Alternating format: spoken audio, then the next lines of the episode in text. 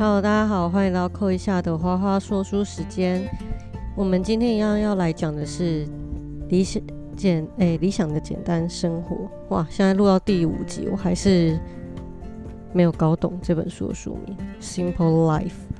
好，好，那这个章节呢，到了身体的段落。我们前面都在讲说外在环境嘛，那接下来我们就来到我们的身体。那最后一个章节是我们的心灵，它是按照外在环境，然后身体啊、心理这样子的过程来让我们知道如何过着理想的简单生活。那他这边说，好好照顾自己的身体，就是解放自己的身体。很多人把大量的时间、精力和金钱花在装潢住宅、为家人和朋友准备美食、关心别人或去看表演，但是却忘。呃，却忘忘了自己的身体，还振振有词说没有时间散步，没有时间保养，或是没有时间制定良好的饮食计划。其实他们都没有意识到，对身体也应该保持平衡跟高品高品质。像是很多西方人吼，特别是某些年龄层的人，都不会针对身体外表进行保养和经络按摩习惯，因为他们受到一些。嗯，宗教的保守观念的影响，认为身体代表耻辱和肮脏，不该受到重视。那所以，其实他这边就是有点反基督教。他认为说，基督教出现让公共浴池、按摩和注重营养的饮食从文化中消失。嗯，他归因我我也不确定，因为我们不是活在活在那个文化脉络之下。但是我可以理解，就是我觉得应该是说。应该是说，就是整个社会文化没有告诉我们要怎么样保养好我们自己，都是等我们出现问题之后，我们再吃一些保健产品等等。可是，在平常的生活当中不去保养自己嘛？那保持良好气色、健康体魄和躯干灵活这样的基本常识，就是已经变成了一种就是呃奢侈吧？就变成说，好像你有钱才可以去健身房啊。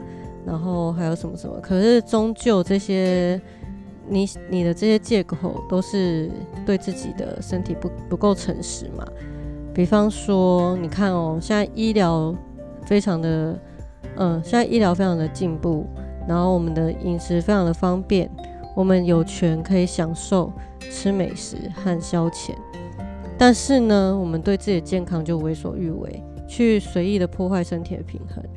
然后呢，造成各种身体状况的不稳定啊，比方说你的肤况啊，熬夜让你的皮肤变变糟啊，然后黑眼圈啊，或是你不运动，让你的身体关节僵硬啊，或是你饮食过度，或是你的工作过度，然后得到糖尿病啊、高血压。我讲的是后天，不是先天的。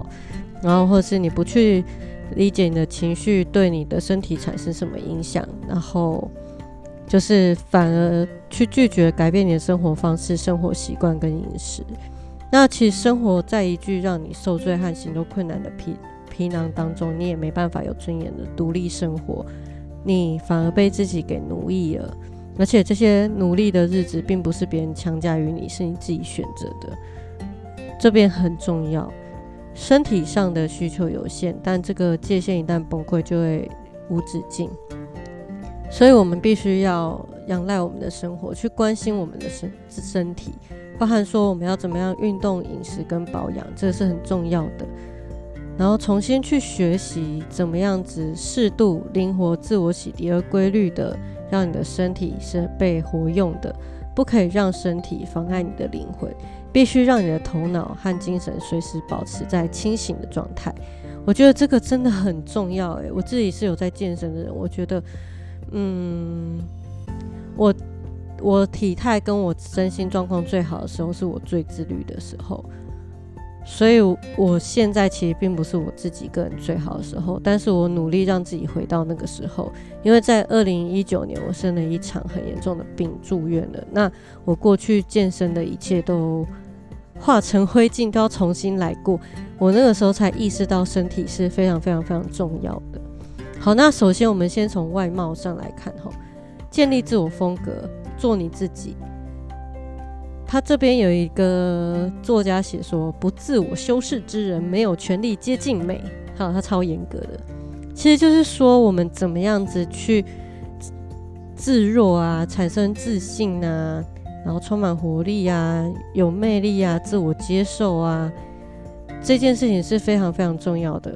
我们会随着年龄的增长。我们的体力会衰退，我们可能会失眠、血糖太低、精神耗弱、记忆力衰减，或是无法控制，呃，暴饮暴食的欲望等等的，脑内分泌失调等等。那其实步行、走路、烹饪，充满精神的生活是创造美的其中一个方法。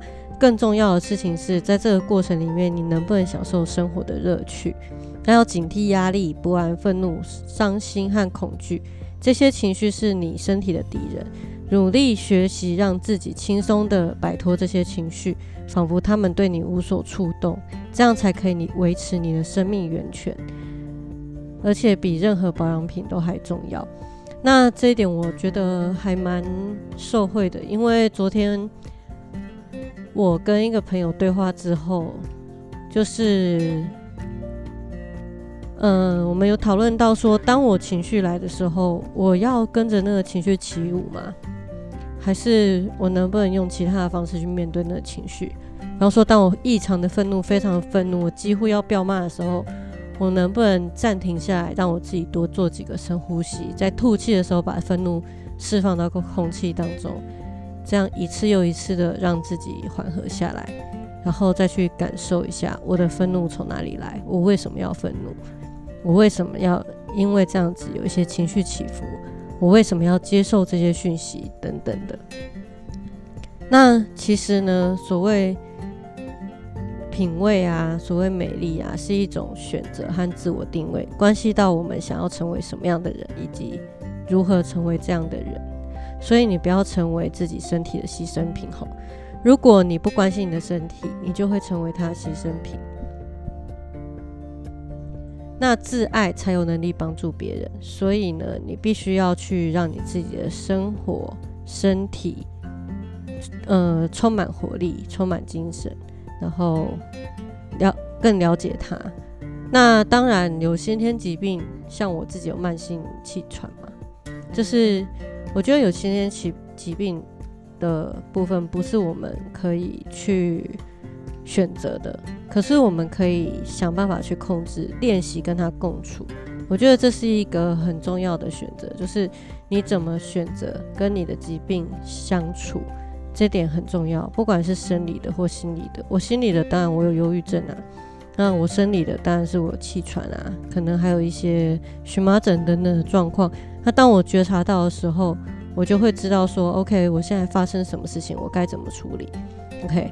那强调你自己的个性也是很重要的，拥有独特的风格会赋予我们的魅力，避免你的思想被平庸的日常琐事所淹没。哇靠，这句话真的太重要了！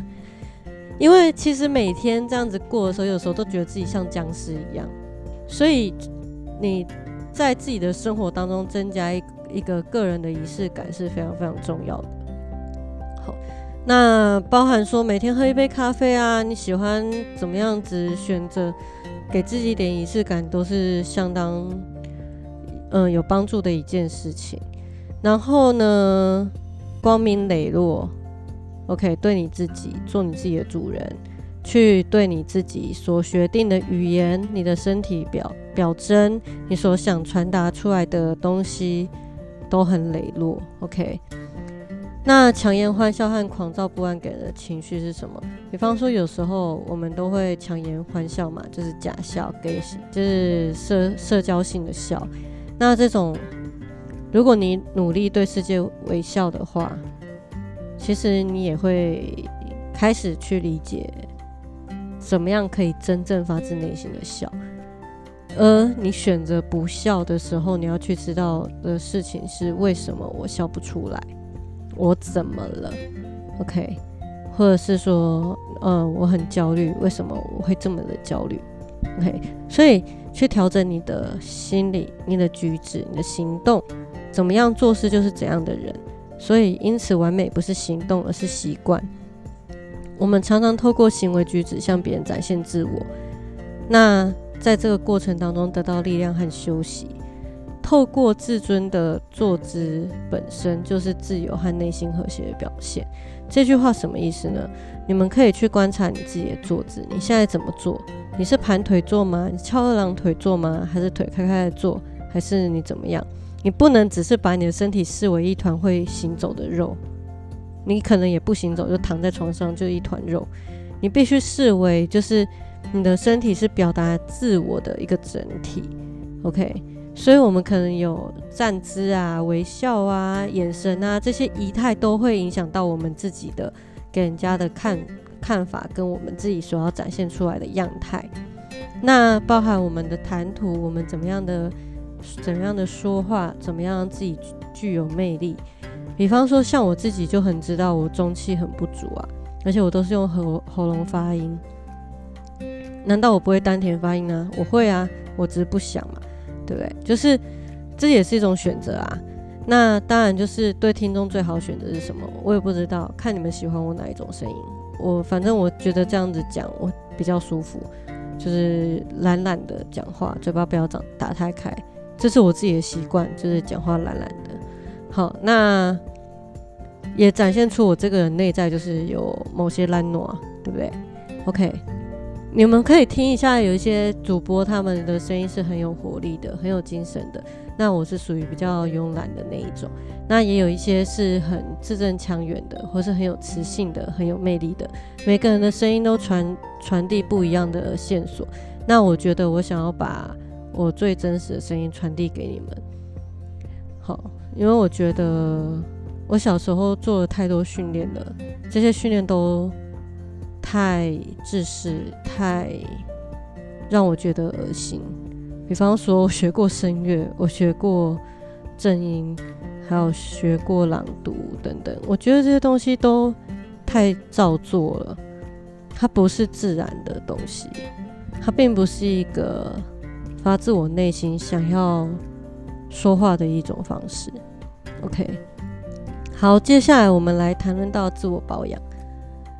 如果你想要让你自己身体过得舒舒服的话，首先要保养你自己，还要睡眠。睡眠是很重要的，因为人哈大脑需要修复，所以足够的睡眠、健康的饮食和适量的运动就会让你的体魄变好。所以你与其追求一些，嗯，就是一直狂吃营养品，你不如好好的去。重新照顾你的身体，去觉察你的身体发生了什么事情。身体状况欠佳或得不到最好的保养，就不可能无拘无束嘛。比方说啊，口气不佳啊，流汗啊，牙齿泛黄啊，睡眠不足啊，头发油腻啊，这些都是你没有照顾好你自己嘛。所以，像我以前刚进入职场的时候，我有点不太理解，为什么有些同事会一周去按摩一次。